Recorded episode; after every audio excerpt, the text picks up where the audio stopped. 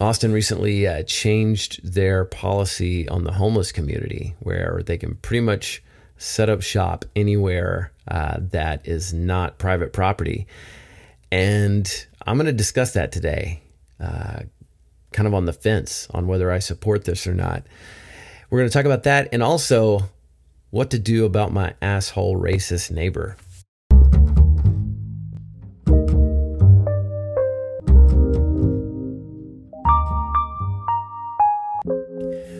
Welcome to the Coffee Buzz.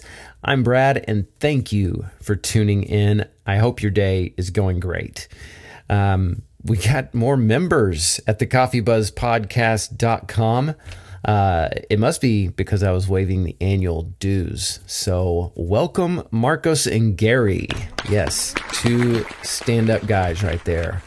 Um, Kim sent me a video this week, and it was all about the germs in coffee makers. Um, this study apparently found that half of coffee makers, you know, we're talking about like the classic basket and carafe kind, had yeast or mold growing in their reservoirs. And about one in 10 uh, were home to like uh, bacterias. On average, they say the this is so gross. They say that the coffee reservoirs had a higher germ count than both bathroom door handles and toilet seats. That's crazy. Uh, they say the best practice though is to clean the carafe and the lid um, daily with warm sudsy water. I don't do that. I, I definitely just sort of rinse it out and uh, admission time here, but I've had this coffee maker a few years and I have never done a deep clean on it. Some people say that's why they like after they clean their coffee maker. Some people said that uh, they didn't get as sick, you know, as they were before. So they say you need to decalcify that bad boy about once a month. Um, and I didn't know what that meant, so I had to look it up. So apparently, you just fill the uh, the coffee maker like you would, you know, uh, you're going to make a normal pot of coffee, and you put equal parts uh, vinegar and water, and so you filter that all through. Uh, turn the coffee maker off and let it set for about 30 minutes. Yeah, but you got to run some some vinegar through that thing, or it starts to get bacteria because it's warm it's damp. Uh, it's I should have known it's a breeding ground for bacteria.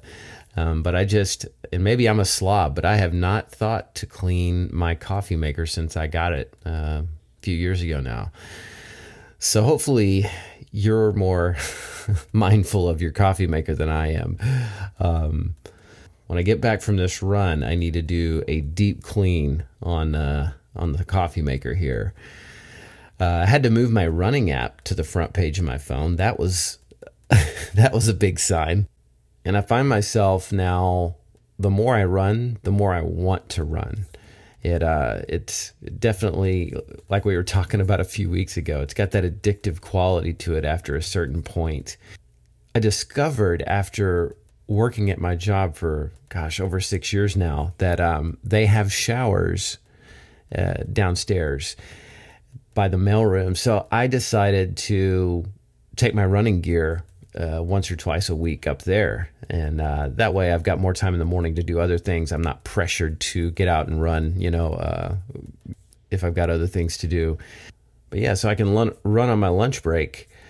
And uh, last week I was going going around this uh, neighborhood trail that's not too far from my from my office, and I, I kind of went a little further than I needed to, so I needed uh, I needed to get back quick, and so I decided to cross this creek, which is sort of in between buildings, and there's a lot of you know trees and wooded areas. It's so I'm running through this creek, and I come up on this homeless camp.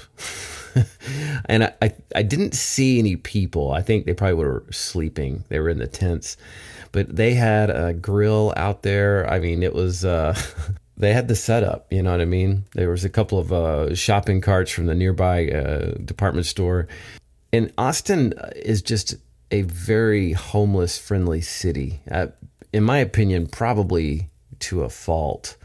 Uh, they passed this new law that basically lets homeless people live where they want as long as it's not private property. I think that probably is going to get tested a bit, but around my office, which is kind of like the north side, I'm not downtown. I'm up sort of in the suburbs at the office. And there's quite a few like out on the street. You could see homeless people set up, but this was like a full on camping site with multiple people living there. And uh, it's it's gotten to the point where the police can't even uh, search their tents without a, a, a regular search warrant.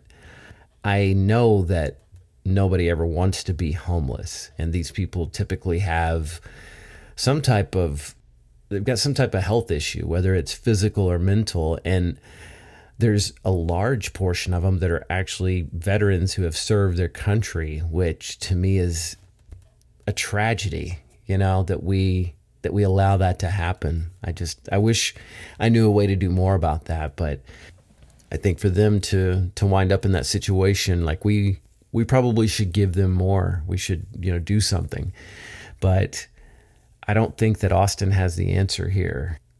It's hurting some of the local businesses.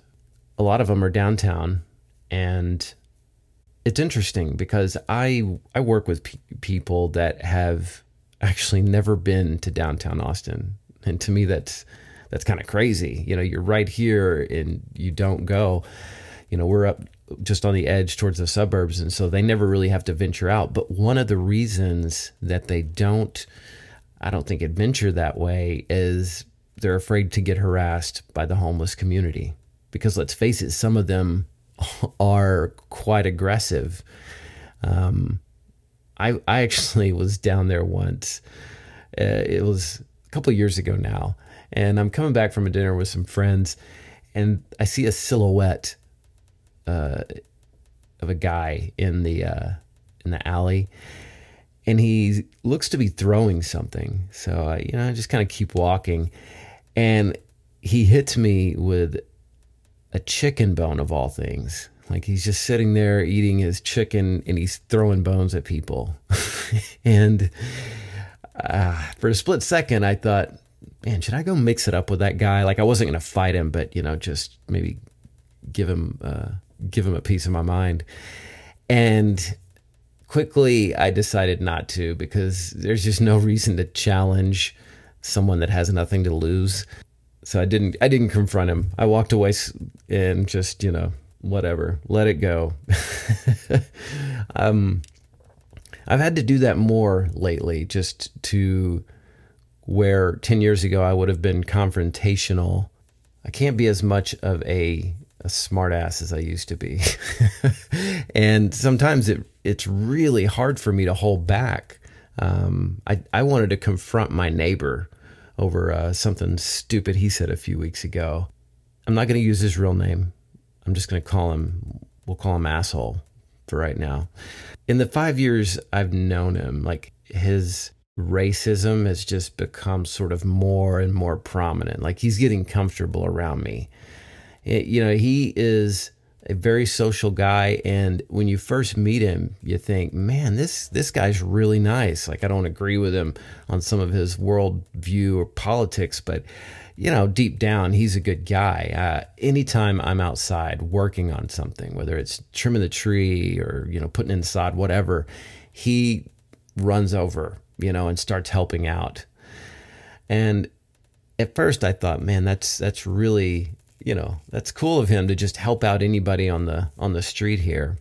But over the years I've come to realize that he uses a new word I found out called reciprocity. He does you a favor so that you're kind of in his debt. You know, like he, he it's his in. And he just starts sort of doing that passive aggressive thing over over the years where he just makes racist comments. And most of the time I'm fine with it. I mean, I will disagree with him. uh, I, am not even going to go into this story, but while we were, while he was helping me lay sod, I've got some music on, and he starts just going off about you know things that are not true about minorities, and I, I argued with him. I mean, I didn't get it didn't get heated, but uh, you know, told him he was full of shit. But a couple of weeks ago, he crossed a line um, we're getting some new neighbors, which around here, you know, is is wow, big news. And um, my wife was talking to him. I wasn't out there, and he tells her that he hope it's he, he hopes it's not another Mexican family because we're at our quota already on those, something like that. And when she told me about this, oh my God, I wanted to go over there because he's right across the street. We see each other practically every day. And I wanted to just lay into him. And I I had to hold back. It would have made things awkward in this scenario because like I said, we see this guy every day. Yeah, I just I couldn't it blew my mind. I, I mean, I shouldn't be surprised, but he to just attack her like that. And it's, I think most people are like this, where if he had insulted me, you know, said something directly about me, like, oh gosh, I hope it's not some guy from Arkansas that looks like he's, you know, from India. I would have said whatever, man. But, you know, when you insult someone I love, my wife, you know, that's, that crosses a line. Like we can't be friends. I'm sorry. And so what I'm having to do, and uh, I guess it's a sign of getting older, but uh, I'm having to just not confront him on this. You know, the old saying, like you can't say any, if you can't say anything nice, don't say anything at all. That's sort of the approach I'm taking because if I were to just go over there and rip him a new ass, he would retaliate. You know, He's the kind of guy that would hold a grudge and he would try to figure out some way to troll me. And not that I'm scared of that, like, you know, whatever. Uh, but it's just unnecessary negativity. It's funny because just this week, I'm listening to NPR and they had a a segment about how moods are contagious. And it really resonated with me and why I should probably just pretend this guy doesn't exist and cut him out because energy is contagious. Like people's energy their mood. And i don't think by hanging out with asshole that i'm going to be uh, i'm not going to become a racist but i could certainly pick up his negativity. And it, it's like secondhand smoke you know what i mean? Because if i don't say something whenever he makes a racist comment I'm just going to come back home and just bitch about that and sit there and replay it in my head and oh what should i have said there? You know that kind of thing. So it's just better to not deal with it at all. Uh, i'm kind of uh, i'm kind of good at you know i know this sounds bad but i keep a very strict social diet. I, am pretty good at icing people out whenever they they can't uh, when they don't have enough emotional intelligence. It's just life's too short. You know what I mean? I have too many positive people around, so why even bother with uh, with someone that's at a lower vibration? You know what I mean? And and it's weird because humans mimic each other. You know, both mentally and physically. I mean, you think about yawning. I, anytime I see someone yawn, like a few seconds later, I'm doing the same thing. Um, and there's actually a name for this. It's called uh, mirror neurons. Say that three times fast. I'm not going to, but you should try.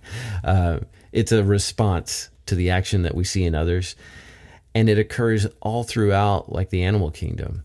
We're very closely connected. We contract feelings just like we will a virus.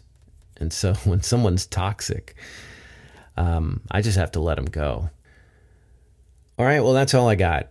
I uh, thank you for listening to me whine and complain about my neighbor. I really appreciate you listening, and I will talk to you next week. Our family has been here for centuries, and yet they treat us as if we just swam across the Rio Grande. I mean, we got to know about John Wayne and Pedro Infante. We gotta know about Frank Sinatra and Agustin Lara. We gotta know about Oprah and Cristina. Japanese Americans, Italian Americans, German Americans, their homeland is on the other side of the ocean. Ours is right next door, right over there. And we gotta prove to the Mexicans how Mexican we are, and we gotta prove to the Americans how American we are. We gotta be more Mexican than the Mexicans and more American than the Americans, both at the same time. It's exhausting. Man, nobody knows how tough it is to be a Mexican American. Well, Dad, you know, it's a good thing we have frijoles and tortillas to keep our strength up for the job.